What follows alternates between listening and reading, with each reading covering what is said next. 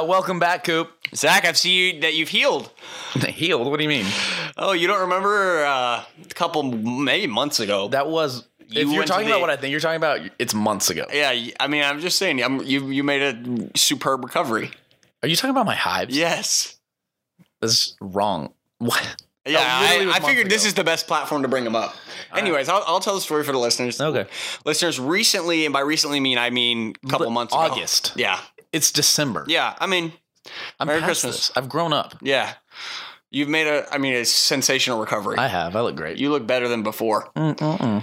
Um, but anyways, we moved into a new house for that the university had built so kindly for us. We did just for us. Yeah, built not us really. a studio and everything with our. Yeah, it's really nice. It's really cool what they did. They built us a studio with beds and dressers. And well, we moved the it. beds in. It was like a studio, and we were like, oh, let's sleep in here. So kind. We want to be like Drake and all the other crazy artists that sleep in their studios. so cool. Anyway, We're getting caught in the weeds. Um, Zach had hives, and so there was some very fine powdery dust that was left on the top of the ceiling fan. Mm. So that as we would sleep, the fan would go on and it would rain down like cyanidic poison into Zach's body. I don't know if cyanidic is the right word, but it was it like that. right? It was so gross. Just imagine sleeping with little demon elves dripping poison on your body all night long. That is the reality that Zach lived in for two full nights. Oh my goodness. Yeah. Yeah. Thank you. Thank you for that. You're welcome. Remembrance. Just to describe the hives, they were disgusting. I mean, they were all over his body, every nook and crevice and cranny, probably. Mm. They were like raised and bumpy and red. They were on his scalp, looked like they were coming up his neck, like onto his face. All I mean, it was just right. That's enough. Any whoosies. yeah, They were bad. So- Sorry, sorry, yeah, yeah. Don't they were they were bad. Um, we didn't know what was causing it. No. So Zach, one day, like during work, I think goes to the ER. What? Where did you go? I went to D- care. Tell the story. Yeah, I went to urgent care first. Okay. And they put three shots in my behind. Yes, that's And- bumper for all you can't cut campers out yes, there. that's right. And it kind of went down a little bit. And it, well, it went down for a minute. Yeah. But then one of them apparently was a Benadryl shot. Mm. And so my grandmother actually drove me home. I, I don't remember the drive. You fell asleep in the car. I fell asleep right as and I walked in and just laid on my bed. I don't even remember my grandma leaving Yes. anything. But so I'm asleep in my bed, wake up at and I te- just I texted Zach. Like he told me he was going to the ER. I was like, dude, do you want me to come with or not the ER, urgent care? Yeah. I was like, you want me to come with you? He's like, nah, bro, like I'm fine. right. I just I, have I to mean, I, go. I was fine. Dude. I was He- just itchy. yeah, I mean, he wasn't fine. Anyway, I, I get back and I'm asleep, and then later it's kind of you walk into our room Yep. or our studio, Yeah. and you're like, man, it's hot in here. I'm gonna turn on the fan Right, to help my course. boy out. You were. I was like, you were sleeping in the bed. And I want was you like, to know I don't appreciate that. Well, Little did we know, we didn't know at yeah, the yeah, time. we didn't You know. I thought I was out. trying to help you out. I know. You were just throwing the cyanide poison on me again. little demon elves. I was releasing them, You uncaging were. them, unlocking the key that was holding back the darkness. But we've reconciled since, and, Yes. and so they come back again. Yes. But I had slept through the whole day, and at this point, while when I wake up from them being back, it's two thirty in the morning. Yeah. and you're up studying. I was, dude. Yeah, I was. Uh, I was studying for. Um, I was like finishing homework, and I had an exam. Like I had a lot due the Right. next day. I had my accounting exam, and then also I had an assignment due for one of my classes that I was Right. in. And I just see Zach, like he like gets up, goes to the couch. He's like, I just can't fall asleep, and he looks bad, like I described it earlier. And so I just start packing up my homework. I hop in the shower, shower, and then come out. He's like, Dude, I don't know what I'm doing. I don't know what I'm gonna do, man. I'm like, Oh, like I'm taking you to the the ER. right. And He's like, "What? No, like, I'm no, good, man." No, no. And then as we are like discussing this, three of our roommates come from upstairs. Seth, Josh, and Caleb. They're like, "Hey, we're going to get McChickens." and we're like, you're doing what? Also, shout out Seth, Josh, and Caleb, our three roommates. yeah, roommates. They all live with us. They do. And we're like, what? McChickens? It's two thirty in the morning. I, feel like I'm about to die because when I first saw him, I was He's like, wearing, but Zach's wearing like a hoodie, fully covered. yeah, they didn't. They couldn't really tell what I was, what was happening to my my bod. Yes. But it was pretty bad. So we go to the the ER. You gracefully take me take me there. Yeah. And I'm I'm cooking down the highway at a responsible speed. Right.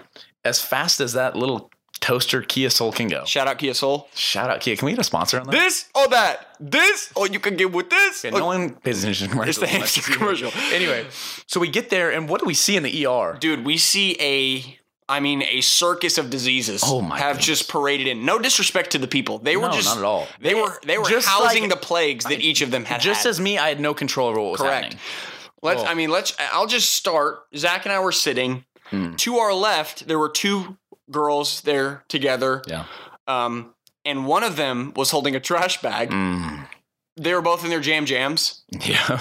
and pu- I mean puking badly and her not trash just bag. puking, Loud. le- letting us know they were puking. We're not gonna make the sound in case you're sensitive, but I mean, it was like oh. loud puking. You hear it hitting the bag. It's just, it was like sloshing in the bag. It was bad. And then to our left, we have a lady. That was our left. To our right. oh, to our right. So yes, to our right, we have a lady who is very pregnant. Yep. Very pregnant, but she also has something like an ankle brace on, like something's wrong with her ankle, Right. and she has a walker. Yes. And so she's sitting in the chair, uncomfortable. One because she's pregnant, and two leaning on the the walker, just like moaning in pain. yes. And so we're sitting in between these. Two And there's another. There's another. Her husband or or her like the guy that was with her is asleep. Yes. His neck is supported on the back of the chair, but separating his head from the chair is a diaper. Yes, He was Oh, sleeping on a yes. diaper. I forgot about that. His pillow was a diaper, Yes. dude. Oh, it was so gross. It was. I think it was clean. I sure hope. it was it was funny because there was the whole thing was weird. Like there was the the TV was playing, but it was playing like only like 30 minute commercials, like Yeah. long Yeah. commercials. for like copper Loudly. yeah. So it was like you'd hear puking, snoring, moaning, And Brett and, Favre and trying to yes, sell you selling you yeah. some Levi's. Yeah, well, Wranglers, Wranglers. Wranglers, sorry, yes, and Brett Favre selling you some Wranglers. Yes. and and it was a funny. We were the last on the list, Right. Oh gosh, because I I wasn't making any noises. I wasn't making my presence known. right? But then when I took my hood off, we it's funny because we got back there and I take my hood off and the doctor was like, "Oh my gosh." yeah, she was like, um, I kind of like did like a panic type in the computer, you know? Yeah, I was like, yeah, yeah, that's what I've been sitting out here with, woman.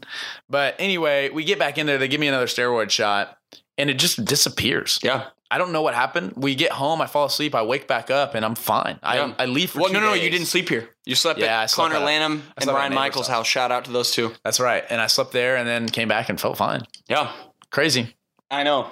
Crazy night. The doctor was cool though. Yeah, he actually was cool. William. Yeah. cool. Good old Anyway, welcome to the Next Generation Leader Podcast, where we believe great leaders are listeners, especially during their youth. Good leaders learn from their successes and mistakes, but great leaders learn from the successes and mistakes of those who go before them. I'm your host, Zach Funderburg, here with my co-host, Coop McCullough. How we doing, Coop? I'm doing fantastic, and let me just say, you look remarkable. I mean, your skin is just made of full recovery, Zach. Thank you. I'm back. I'm back and better than ever. But what else is back is the the podcast. Yep. We've got another great episode. It's another beautiful Monday here in the Ozarks. Smell the roses, baby. And by Ozarks, you mean Dallas, Texas. Yes. Just not as pretty. Anyway, today we've got Chuck Anderson. what a guy. Just uh, the name that makes you want to go Chuck Anderson. His name's Chuck. You just want to say his name, Chuck Anderson. And you just want him to walk in, tall, lanky dude, cowboy hat, some straw in his mouth. Yep. Just a good old boy. The guy that can spit in a barrel from 10 yards. Yes. Yeah. yes, Chuck. And he did not disappoint. He does real estate here in Dallas with uh, Bandera Ventures. We don't know, just to clarify, what his spit spit range Yeah, is. Yeah, he didn't show us. But That's not the part where he did disappoint. Anyway, Anyways. he does real estate here in Dallas, goes to church with us. We got connected with him and we talked to him about stewardship. Mm. And we talked to him about this because not only just money, but resources, talents, anything that God has gifted you with, we wanted to know how to steward it well. And it came from a, a message I was listening to by Andy Stanley where he was telling a story of Shout out of- Andy Stanley. Shout out if I mean if you're hearing this, come on, Andy, help us out. What do you say? But he's telling a story about Nebuchadnezzar and Daniel, and, and the message that God was trying to teach him was that leadership is is a, a stewardship. Yeah. It's temporary, and you're accountable.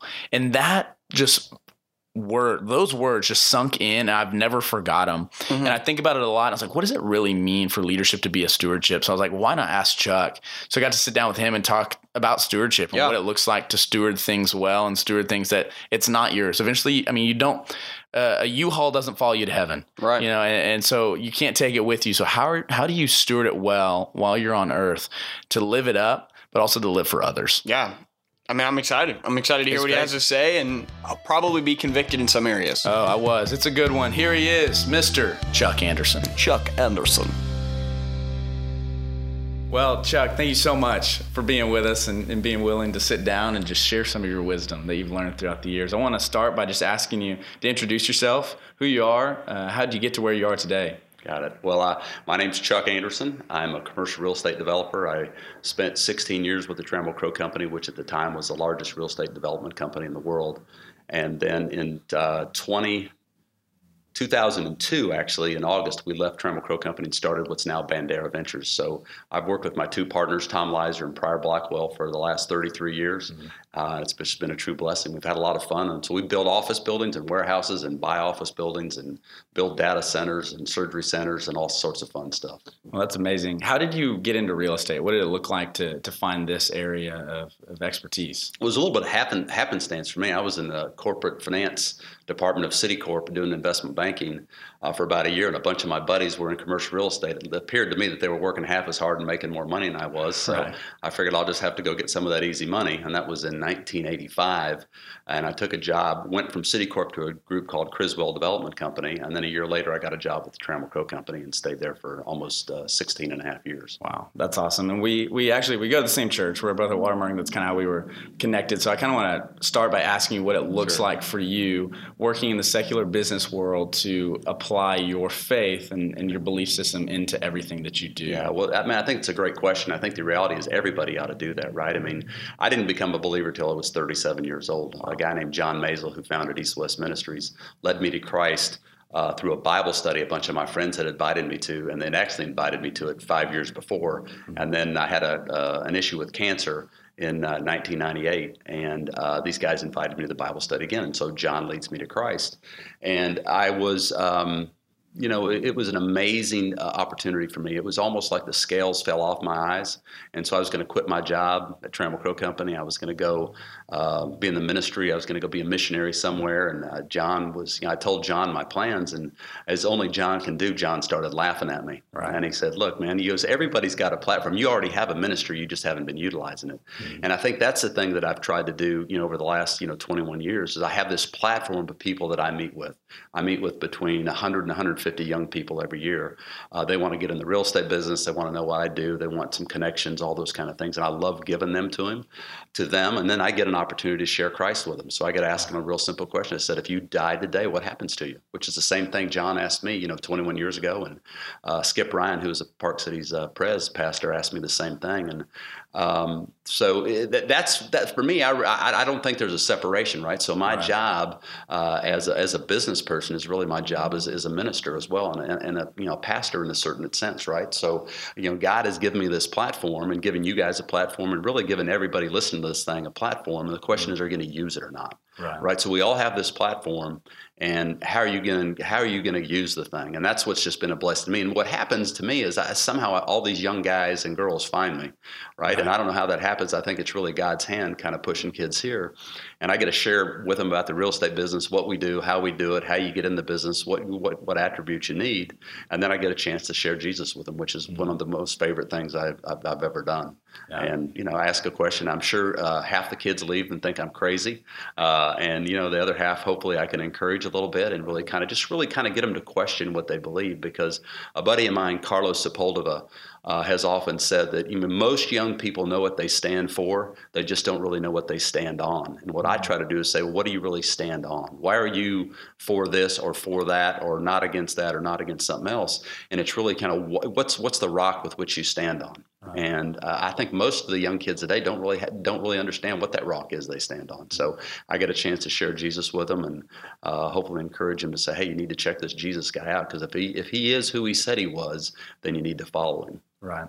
That's amazing. It leads right into what we want to talk about today and the fact that leadership and most of leadership is a stewardship Mm-hmm. and it's what you've been given and how you use it. And, Yeah. and you've been given a platform, you've been given resources in, in this business of real estate and, and you're, you're pushed by God to how are you going to use this for, for my benefit rather than your own. And so I kind of broke it up into leadership of resources, leadership of time and leadership of people. And I want to get the chance to ask you about each, but to you in your line of work, what is stewardship? What does stewardship mean, and what does it look like to be a steward as a leader? Yeah, well, I mean, I think God calls us to be excellent in everything we do, right? So mm-hmm. that means first you have to be excellent at your profession, and I think with with the excellent excellence in your profession, that gives you a platform that uh, maybe other people don't have. So the stewardship part really comes in and knowing that hey, you have this platform. You are you're a businessman, but you're also a follower of Christ, and having that platform where I've got people that want to come see me. So for me, it's it's great because everybody that comes to see me wants something from me. So they want advice, they want opportunities, they want contacts, they want hey, what should I do?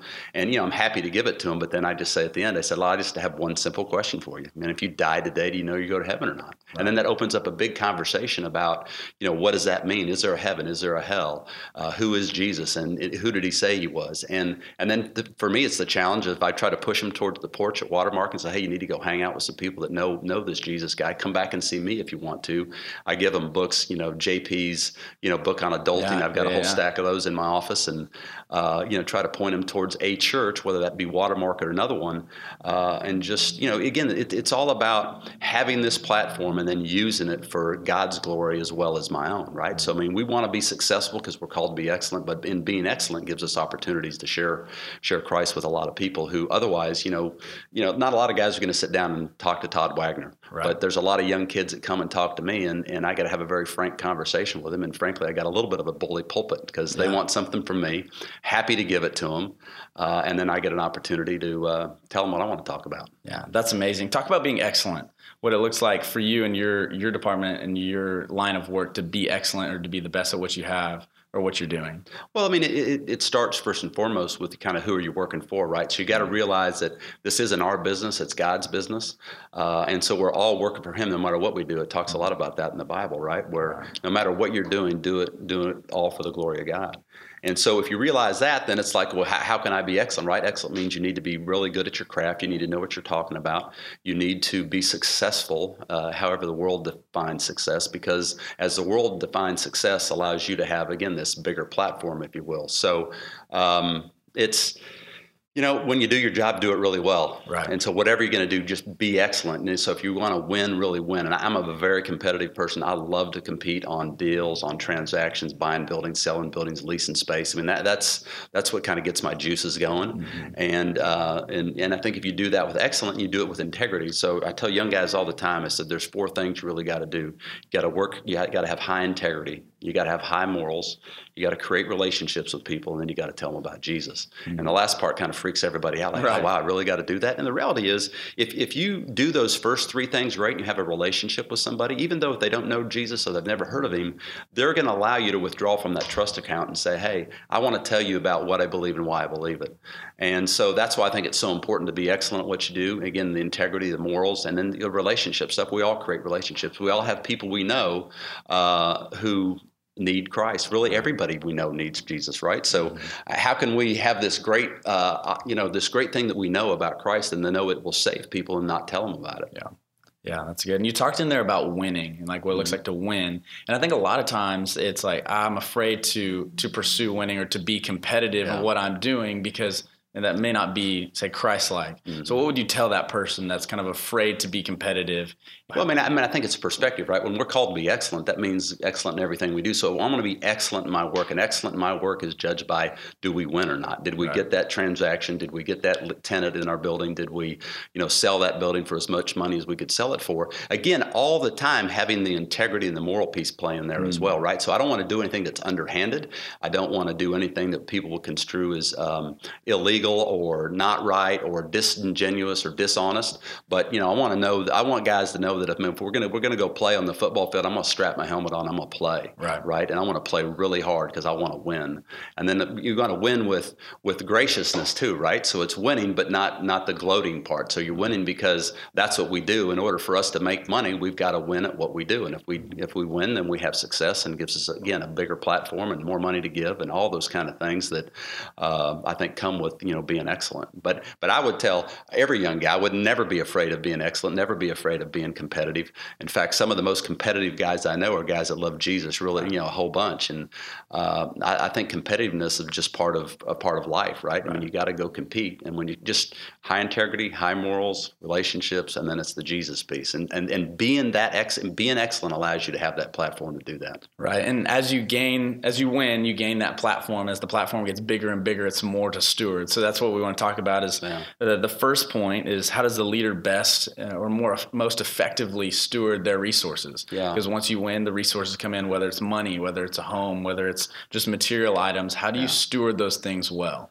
Yeah, I mean, I mean, I think, I mean, that's that's a hard thing to do sometimes, right? Because you know how much is too much, and uh, so I think I think for me, and I think for most people, the fact that I struggle with how much do I keep and how much do I give, I think that struggle is really where you want to be. If it's just an easy decision, oh, I just go do this, right, or I'm going to go buy that, and there's no struggle between do I do that or not? I think that's that's the real issue is really struggling. And then then I think you have to be um, cognizant of you know it's really God's money. God's given you every all the all the excellence that I, that I purport to have, or someone may say that I have, is really from God. So it's really um, you know, it's cliche to say, hey, it's all his money, but in the end, it's really all his money. And, and, and I think if you're not struggling with how much money you're uh, giving away or how much money you're keeping, I think that's the real problem. And I think a lot of times you'll see that is that you'll see guys that they'll make a whole bunch of money and say, oh, I got to buy a new car, I got to buy a new house. And, and, and, and buying a new car and new houses, there's nothing wrong with that. I don't think it's really the love of money that gets you in trouble, not money. But it's really, um, it's the struggle with, should I do this? And that's where, you know, having community is surrounding you uh, when you're you know buying a new house, buying a new car, but really buying anything or really doing anything with money is are there guys around you that will say, hey, that's you shouldn't be doing that, and right. you're a knucklehead for doing it, or yeah. you know what, what are you thinking of, you know, doing that thing? And again, uh, it's that struggle that if you see people struggling, I think that's a really good thing. And if they're not struggling, it's just like, well, I made a bunch of money, so yeah, I'm just take a little bit. I'm gonna go buy a new car and a new house and mm-hmm. all those kind of all the new toys. Uh, I think that's when you when you really have a problem if you're not struggling with what kind of really everything you're doing as it relates to money. Right. Talk about your home as well. How, like you say, you and your wife uh, steward your home of having people in or, yeah. or, bringing people in and, and being able to, to steward that well. I mean, why should we have this big house and we have available rooms for people to sleep in and we're not allowing people to be there? So uh, we have a, a, great young lady, Emily Bradbury, that lives in our back house now. She works at Watermark. She was a resident uh, in the residency program and now she works for, with the kindergarten kids on uh, Saturdays. So for us, it's a real, um, it's a blessing to be able to help in just a small way. Uh, but again, because you have that place and you have that uh, ability to to use it, you should use it, and that's kind of the, the, the way that Kim and I do it. I mean, I, mean, we have other rooms in our house that we don't don't let people yeah. use. So I'm, I'm not a perfect person at it, but but I think that's a really small way to kind of utilize kind of our home, and then just kind of loving on people when they're at our house. That's amazing. I love that. So the next part I want to hit is how does a leader effectively steward their time? We've been yeah. given a certain amount of time on this earth. We want to do it well. We want to maximize every moment, but in a growing world of distraction yeah. With social media, with the internet, with everything that is just clouding our focus yeah. of, of, the goal, what we want to get. How does a leader, how does just a, a person best effectively uh, steward their time? Yeah, I mean, I think that's really hard because you're right. I mean, you know, 30 years ago when I first got out of college, cell phones were just kind of the new thing, right? And and, and it's turned into if you don't have your cell phone within five feet of you, I mean, you just go crazy. And if right. it buzzes, you cannot not pick it up, and you have to respond to somebody right away.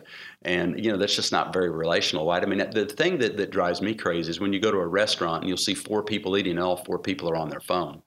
And um, I think that's a real tragedy, you know, in, in, in in our society today. But I mean, from a time perspective, for me, that's I like to carve out, like I talked about before, these meetings with with young guys, right? I mean, I really feel like God has put that on my heart.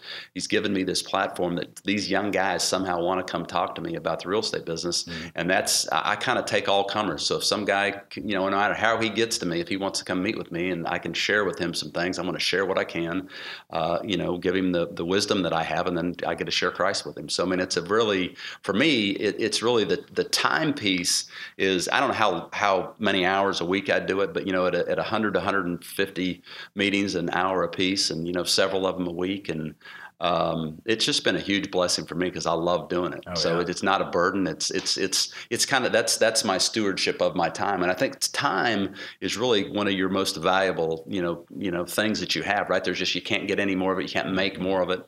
Uh, so spending time with people, I think, is a great way to to steward you know your life kind of in general. Yeah, well, we thank you for doing that because that's the reason we're sitting here today. Sure. But another thing with time is is the work versus family balance. Like if you're working a lot or you're not spending as much time with your family, how throughout growing a business do you balance spending time with your family, spending time at the office? How do you do that well? Yeah, it's really hard. And, and you know, I have the luxury of hindsight because mm-hmm. you know my daughters are now 30 and 27, and I've got three grandkids, and so I get to talk to my my uh, son-in-laws a lot about that as well, and mm-hmm. and a bunch of young guys who are newly married or have new you know you know new new, new babies at home. And you know, the, the reality is, I think when, when, you're when you're first starting out, you work really, really hard, right? And right. really, really hard means long hours. When you have a wife, then what happens is you got to learn to work smarter. When you have a kid, you need to learn learn to work even smarter still. Mm-hmm. And by that, what I mean is, is, if you're in the office, you're not doing your fantasy football, you're right. not doing your Instagram, you're not doing Twitter, all those kind of things. Like when you're working, work, and when you're done working, don't work anymore. And that that's the hard part with this whole social media thing is that it's hard to come home and put that phone down down and then be present for your wife and your kids. And you know, as men, we want to be um, conquerors, right? We want to run up to the top of the hill, beat our chest, and say, "Hey, look at me." And then what we do is we say, "Oh, and I'm really doing it for my family." And the reality is that's just not true. I mean, that, that's that's not the case. We're doing it for our own egos. So what my what I try to talk to young guys about is, you know, work really hard when you're working but when you're not working, you know, be be present. And again, I'm I have to say that to myself every day in the mirror, right? Because yeah. I'm the I'm the same guy that carries a cell phone around as well, and it it's chasing me around like it chases everybody else around. But but if I could do it over again, what I would I would um, I would spend more time with my kids. Mm-hmm. Um, you know, I tell young guys all the time, if you spend 24 hours a day with your children, it's not enough.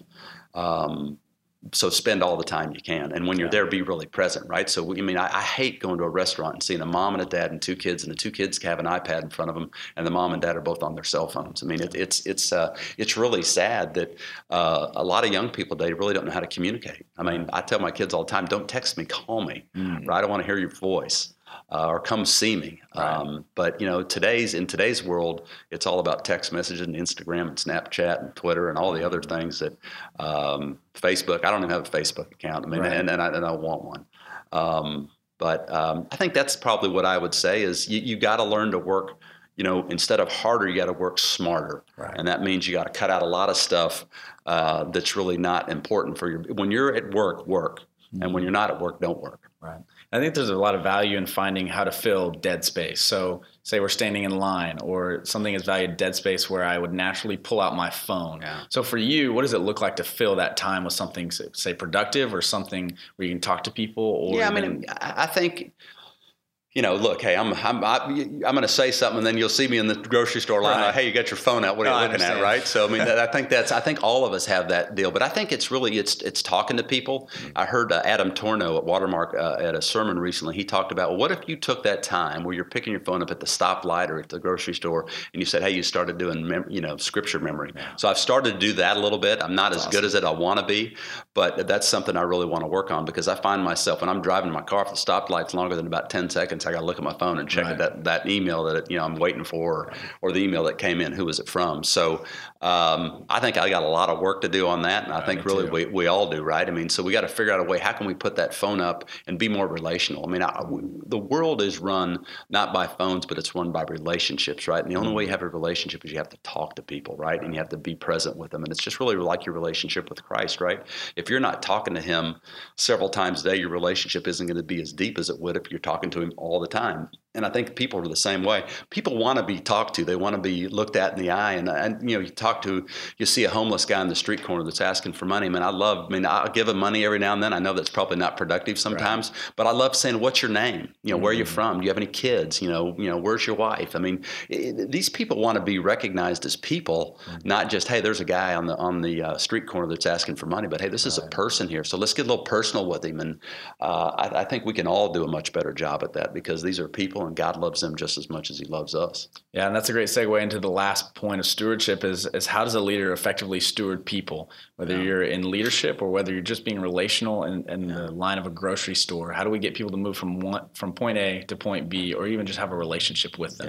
Yeah. Well, again, I think it's kind of like we've touched on before, right? It's really you got to talk to people. Mm-hmm. Uh, you got to go out of your way to uh, you know shake hands and say hello and meet new people and um, just just be present with people. And for me, the way I do that is I have these meetings with these young guys, right? So young guys and girls that come in, and I get an opportunity to you know love on them a little bit and hopefully provide a little bit of wisdom for them from a business perspective. But more importantly, I get a chance to really kind of share Christ with them, give them a book, and say, hey guys, welcome to call me back anytime you want to. I'll meet with anybody anytime, and um, just just try to do that. I mean, so I mean, it's it's. Um, with with people, you just got to love on people, right? Todd always says, "Hey, you got to ha- you can't have truth without love, and you can't have love without truth." And I really believe that, right? So you you have to speak truth to people sometimes, even when it's painful. But if they know that you love them and you're speaking truth to them, it's a whole different conversation.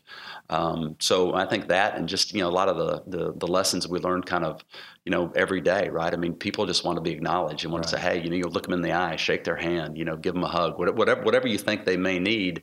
It's just kind of paying attention to people and being present and, uh, you know, creating those relationships. Right. And we talk about that a lot too of just the value of, of knowing someone's name or just getting to know someone, shaking their hand. So you kind of speak into that, the value of knowing someone rather than just walking by them and, and surface level acknowledging them. Yeah, I mean, I mean, I think you know the reality is, I think with with all the social media now and Facebook, and you've got all these friends, and you get all these likes Right. on Instagram. I mean, the reality is, my guess is that. Yeah, I don't know what the number is. There's some percentage of those friends you have on Facebook that really aren't your friends, right? They happen to you've mm-hmm. you've seen their picture, they've seen yours, and you say, well, "Gosh, we're friends now." Right. Or on Instagram, you get a like or don't get a like, and so I mean, it's just it's just got to be a much deeper level, right? So it's mm-hmm. really taking the time to get to know somebody. So when I sit down with really almost anybody, irrespective of what the meeting is, whether it's a young guy, an old guy, a business meeting, a social meeting, I want to I want to ask people about them. You know, mm-hmm. what, like I did with you guys Right. today. Where are you from? You know, what are you majoring in? Why you why did you do that and not something else? Did you play basketball, football, whatever? And I had a great conversation with a guy I met with this morning. You know, we spent the first 15 minutes of our meeting just talking about. He was telling me about his family, and he gave me the opportunity to tell me uh, me to tell him about mine. And I, I just think that that people people are so transactional now. So it's all about hey, I'm going to do a quick quick text me- text message. I'm going to get it back, and then as opposed to hey, I'm going to spend some time and get to know this person before I say hey, let's let's go do business together, right? And and and I think that's a common flaw with with all this social media stuff that's flying around. That it's just it's very transactional. It's boom boom, and there's no relationship there. And that's why I really try to make it a point when I meet with anybody is I want to learn about you guys, Right. and then we can talk about me if you want to. But I'd much rather learn about you, get to know you guys. So if I see you again at church or wherever I might see you, we can have this rapport. We say, oh yeah, I remember. You're gonna have to remind me, you know, where you're from Yeah, and all yeah. that stuff. But you know, we've had, we've had that relationship, and and you can't have a relationship unless you take the time to get to know somebody. And um, I think that's just a really really important thing is you get to know people before you try to have a uh, some sort of transactional relationship with them. Right, that's good. Well, Chuck, as we land the plane, I want to just give you the mic. And what piece of advice would you go back if you had the chance to give your 20 year old self? You look at 20 year old Chuck in the in the face. What are you telling that guy, or what are you telling us as we're looking forward to either leaving college or, or heading into leadership? God, no, that's a that's a great question. I've often I, I- think about that a lot because when I was 20 years old, I didn't I didn't know Jesus, and I wish my 20 year old self would would have listened to some of the guys that were trying to speak into me from a faith perspective. Uh, I wish there were guys you know like me that would have met with me and you know given me the, the the wisdom that they had, but also said, hey, you know, where are you from a spiritual standpoint? You know, what do you believe and why do you believe that? Or what what rock do you stand on? Um, so that that would be the biggest thing I'd want someone to tell me is really just tell me about Jesus, man, and point me in the right direction. I, I was a uh, I wasn't a bad kid. I think most people would have said, "Oh, he's a great guy," all that kind of stuff. But I, I wasn't from a uh, a spiritual standpoint, a um, uh, purity standpoint. I just I just wasn't wasn't the person I'd want to be. Uh, Let's put it this way: if I would have showed up at, at my door uh, trying to take one of my daughters out, I would have turned slammed the door in my face and said, "Get out of here!" Right? Yeah. So um, I think my you know if I, if I could talk to my 20 year old self and said, "Hey, dude, you need to figure this thing out. You need to figure out who this Jesus guy is, and then you need to follow him." Uh, and then for guys that that that, that know Christ, I think, look, man, we, we have we've all got to realize that we are pastors, right? We we want to uh, we want to pretend like, hey, the guy that's the guy that's up on Sunday. I don't have to do all that stuff. So I'm I'm kind of a Christian on Sunday, Monday through Saturday. I'm kind of doing my own thing, trying to be a good guy. And uh, what I would say is, you need to figure out a way. How do you follow him every day? And we're all going to screw up. I- I'm a major screw up. I mean, you know, the chief of all sinners, right, as Paul Right. said. And um, I consider myself the, the same same way. But but you know, how do we go our, about our day having Jesus at the forefront of our mind, having opportunities to talk to people about Christ, people that we know? I mean, they're, they're, I'm sure there's friends that we all have that we know don't know Christ, and we haven't shared Jesus with them. And oh my gosh, I mean, I mean, God may have been, I may be the guy that He ordained to say, you need to talk to this guy about Christ, and I didn't do it. So as as a as a guy who's 59 years old, I tell the 20 year old you guys, say, hey man, create relationships with people, walk with integrity, have high morals, and then you got to tell them about Christ because you have this relationship. You you may be the guy, and I may be the person. So um, d- don't miss an opportunity to step up to the bat and uh, you know take a swing at the pitch. I mean, don't let three strikes go by, Right. and you just get after it. Well, that's huge. Chuck, thank you so much for your time and your wisdom. And I know I learned a lot. I hope it's a blessing to someone. We really appreciate what you're doing. Great. Thank you guys for what you're doing. I appreciate all you're doing for the kingdom. Thank you, sir. All right.